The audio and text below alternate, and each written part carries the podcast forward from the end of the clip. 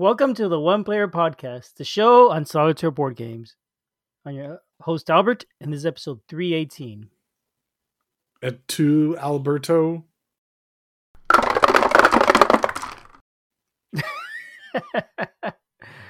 et me, yes, et me.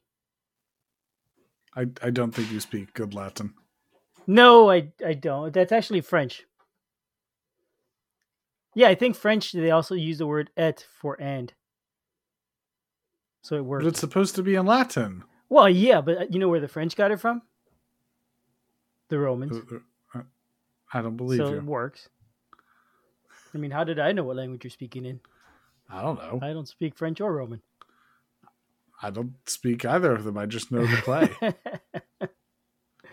there we go. So today we are talking about a Roman game, not a French game, aren't we? No French here. At least I don't think it's French. But there's No, a lot of Latin in it. There is. Yeah, this, this this is a this is a game we've talked about before. This is a Back to the table. this is where we pull out a game we haven't played in ages because we're always trying to play the newest game for the show, or at least newest to us. And once in a while we say, let's let's revisit a game. And this week we're revisiting PAX.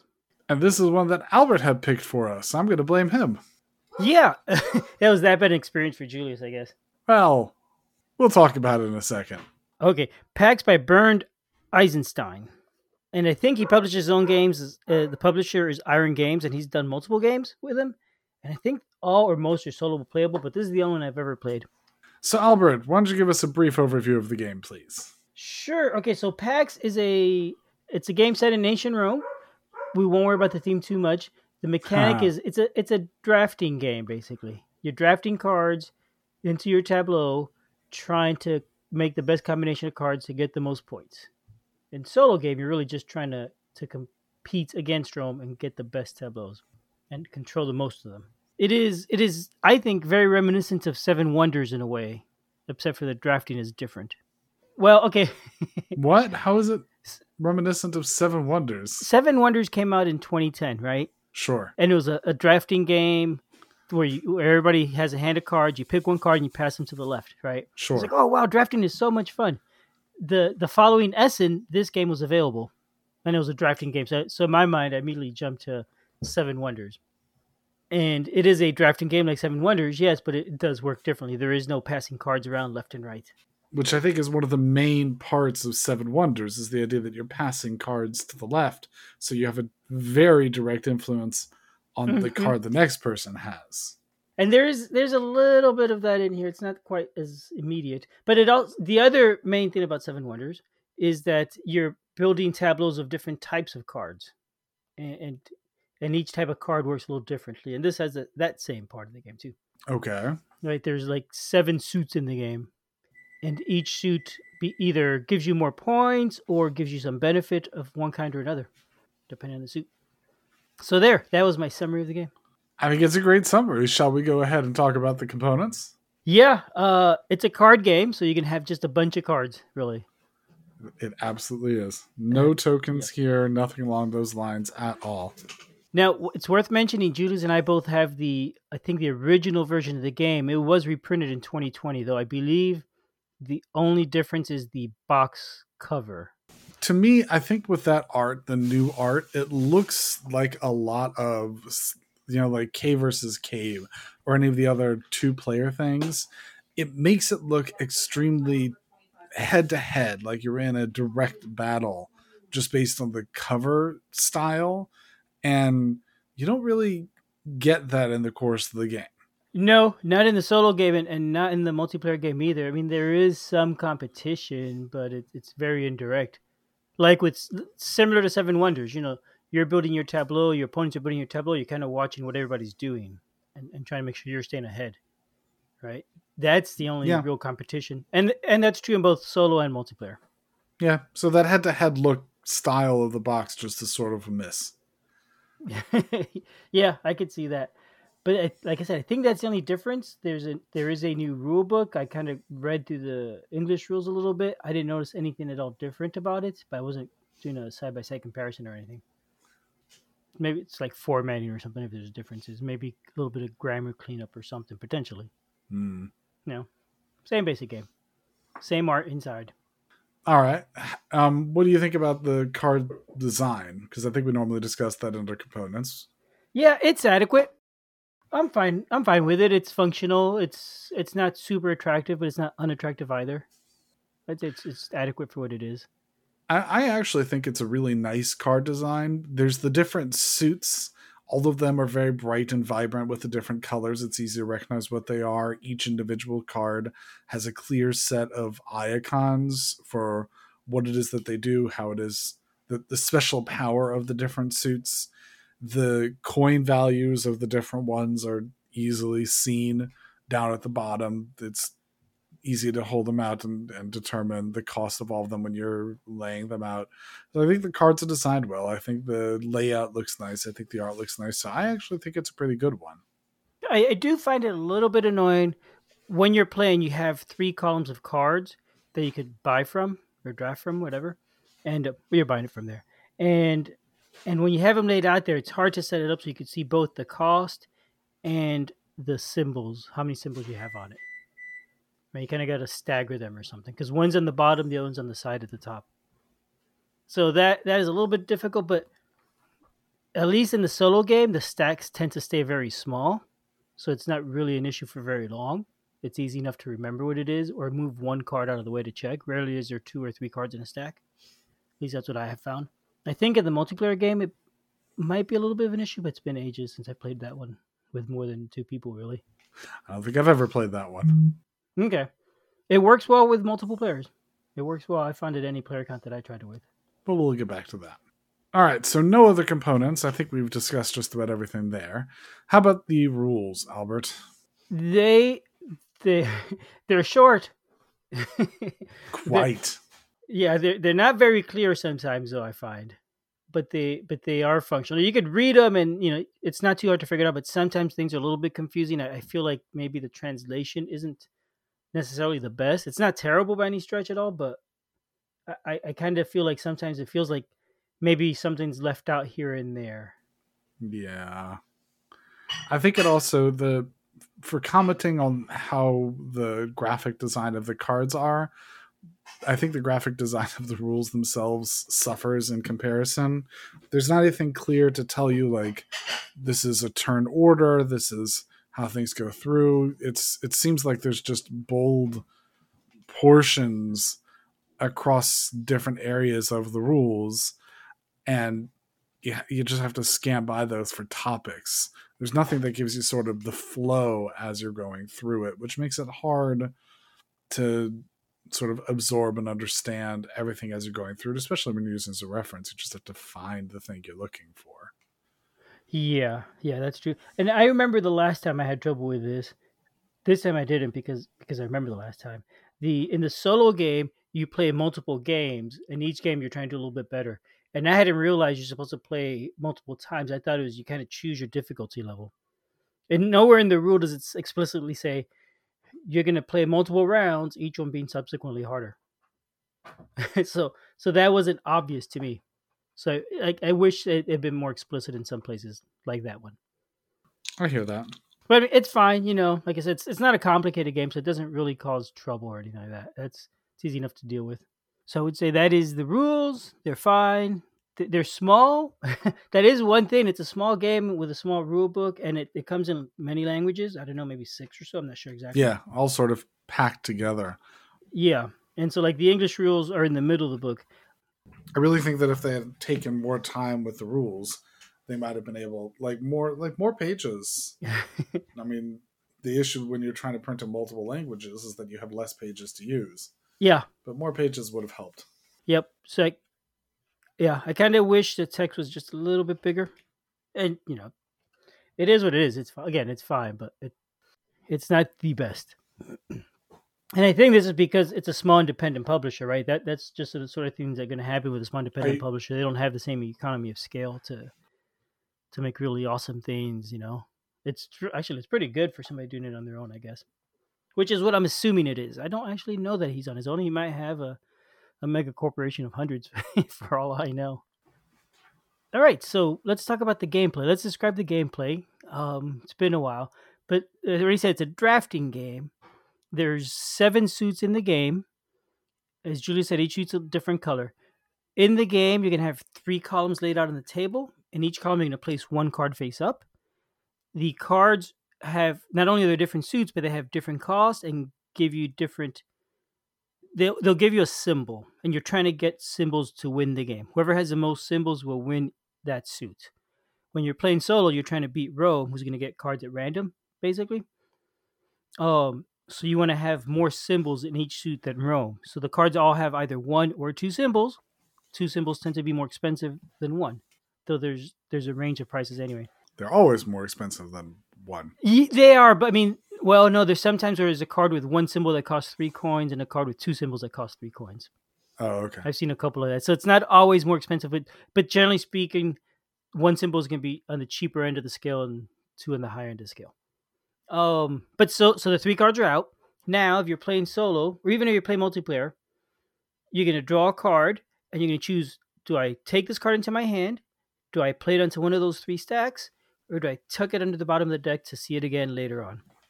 Then you'll do that a second time, make a choice again, making a different choice in the last time, and then do it a third time, and whichever of those three choices you didn't already pick, now you have to do that one with this card.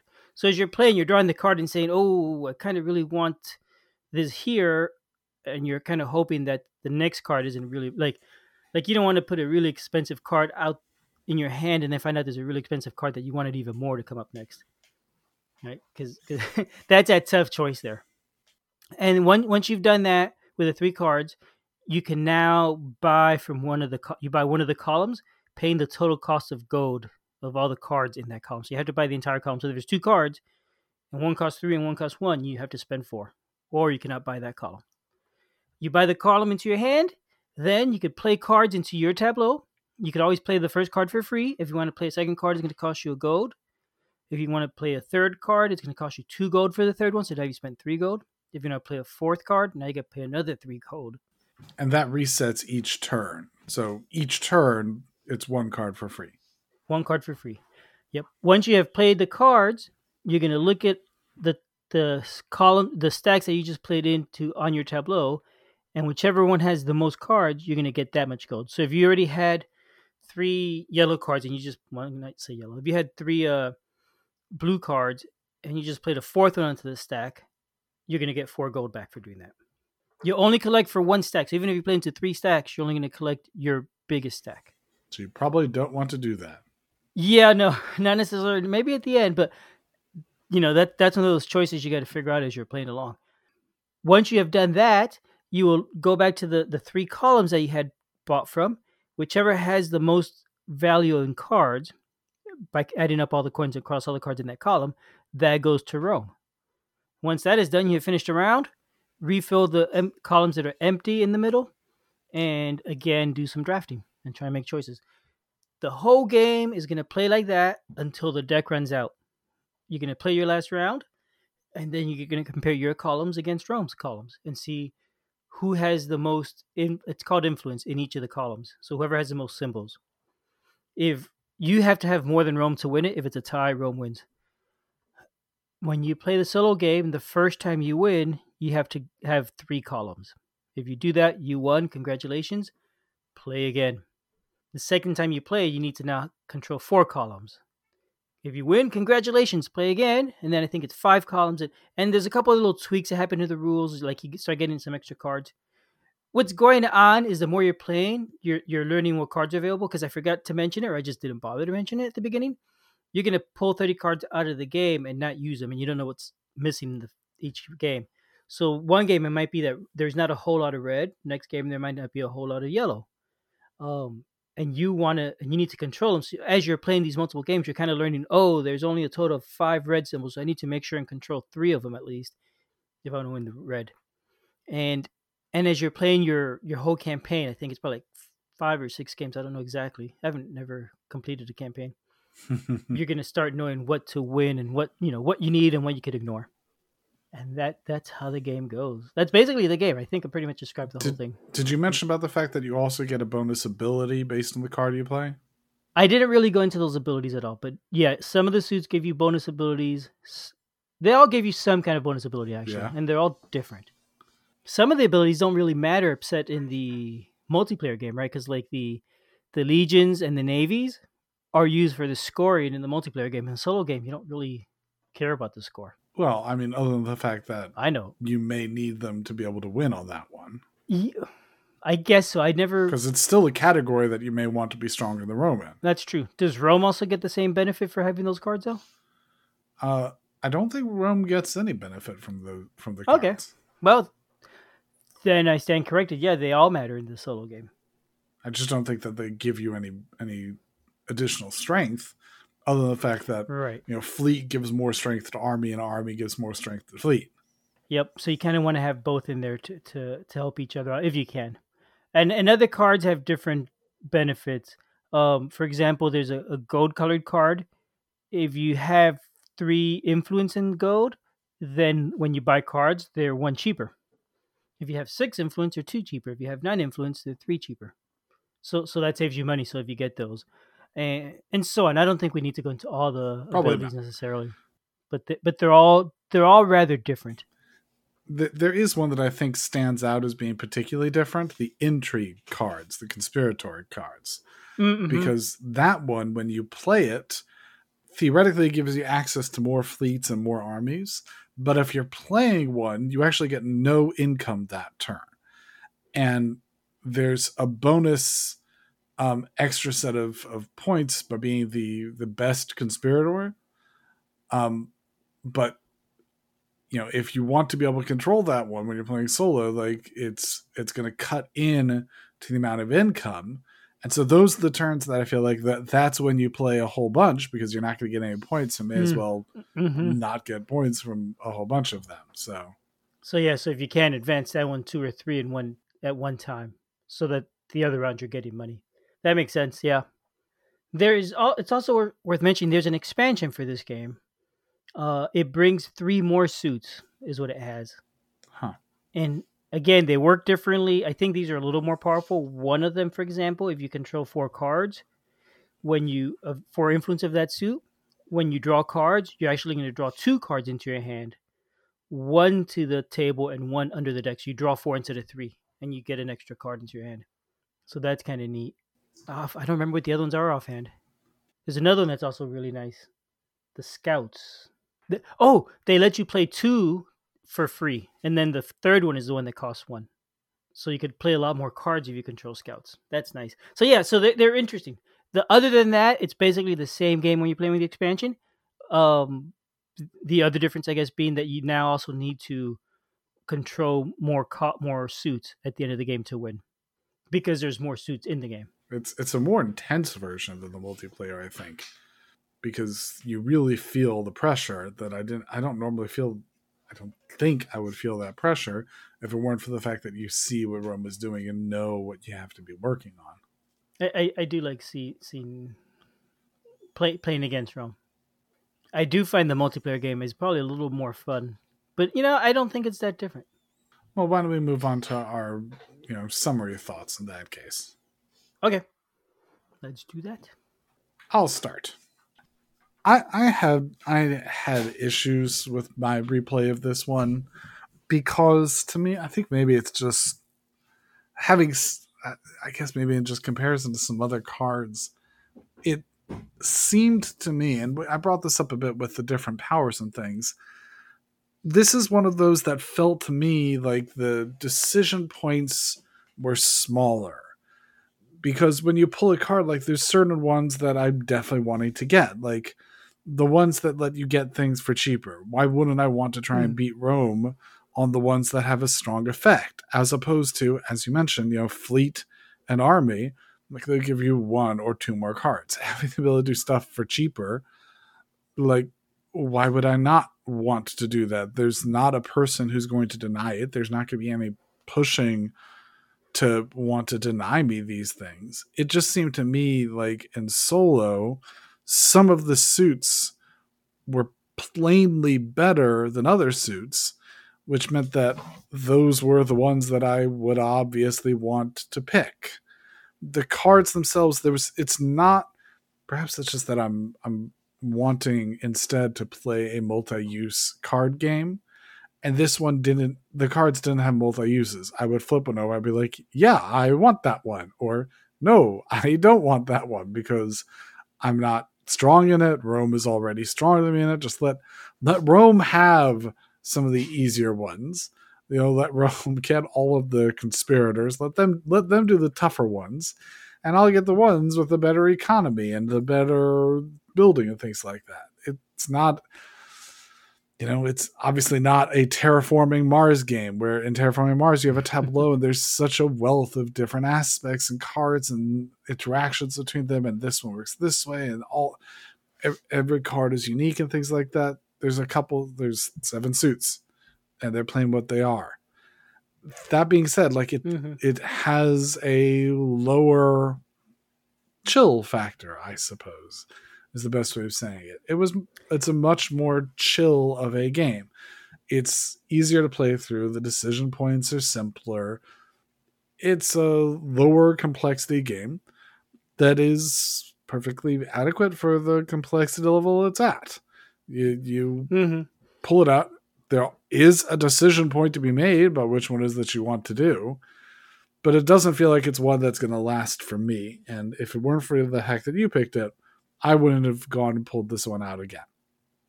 Uh, okay. The I find that I th- I think I agree with you, but the the thing about it is that it, you're playing multiple games, right? The first game it's pretty random. You have no idea what's in the deck because you've removed 30 cards out of the 75 cards from the game, so about a third are missing, right? More than a third. Sure. Um, so it's pretty random. Yeah, you're gonna go for the for all the good stuff. I, I agree. I like going for the gold ones. But once you've played that first hand and you realize, oh, you know what? I pretty much got most of the gold and still only four cards, four influence. So there's not a whole lot of influence I'm ever going to get from gold. So now I got to, I really got to focus on other stuff. So the second time around, you now know, you know, once I have three gold, I could forget about this one because that extra one card is not going to make any difference whatsoever in the game. It doesn't matter who has it. So as you're playing the multiple games, you start kind of learning what you need to do and avoid, and it's the choices start becoming obvious, but it's I think that learning process of, of the campaign is interesting and figuring out what strategy works and what doesn't. It is it is a, a light game though. I think you're right about that for sure. And it plays really quick. The the, it does. the full solo one game in the campaign, it's probably ten or fifteen minutes maybe. A single game of the campaign.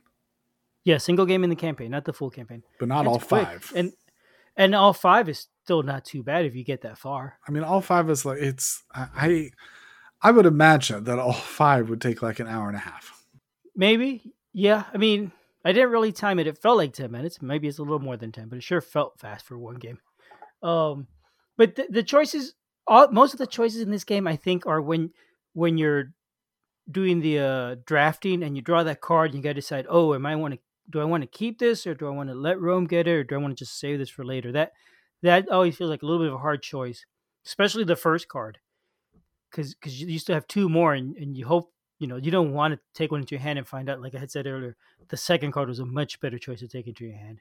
So that always feels interesting, in a way irrelevant because you have no control of it. You know you're drawing random cards, but it but it's still interesting and a little bit tense to do, and I do enjoy that.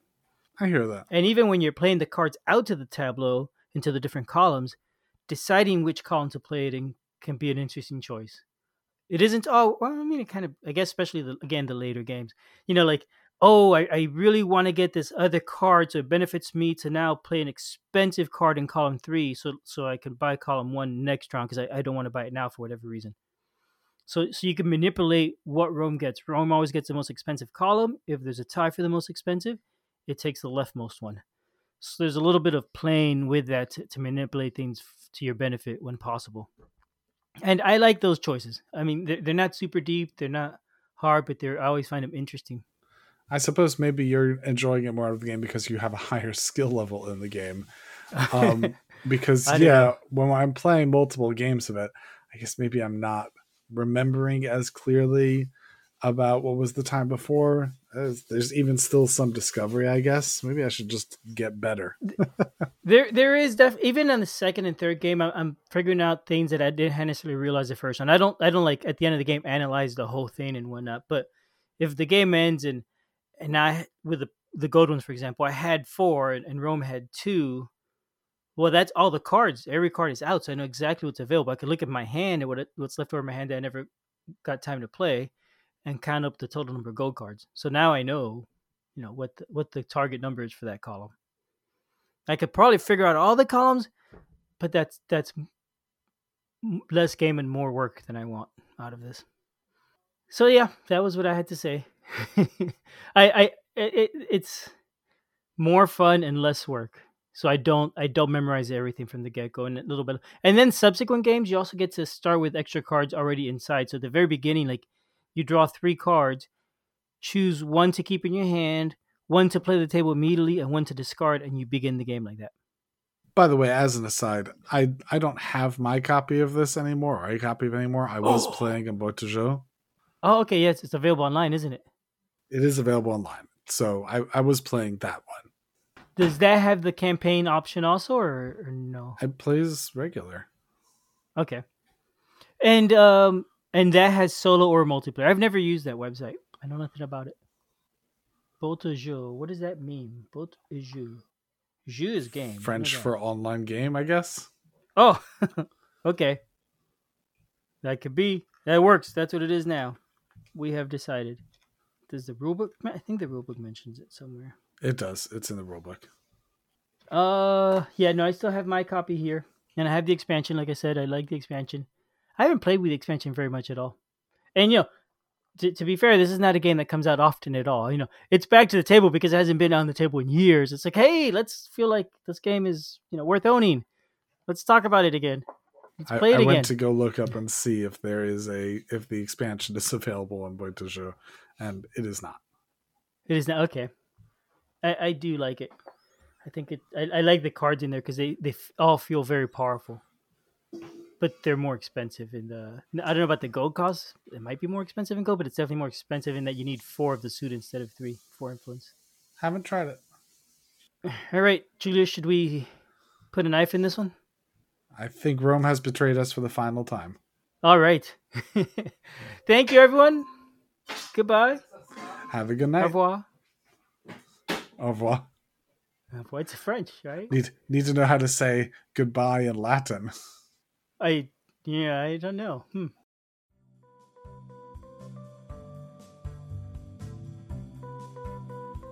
Thanks for listening. We love feedback, so we love hearing from you. You can reach me at julius at oneplayerpodcast.com or jlbird on BGG, and Albert can be reached at albert at oneplayerpodcast.com or fractaloon on BGG. Our website is oneplayerpodcast.com with the number one, and we're also on Twitter at oneplayerpodcast. The intro music is copyright Angus, can be found at jamendo.com. The transition music is copyright by Dan El Duce Pancaldi, whose page is at donpancaldi.com. The One Player Podcast is protected under a Creative Commons share alike license. Thanks for listening.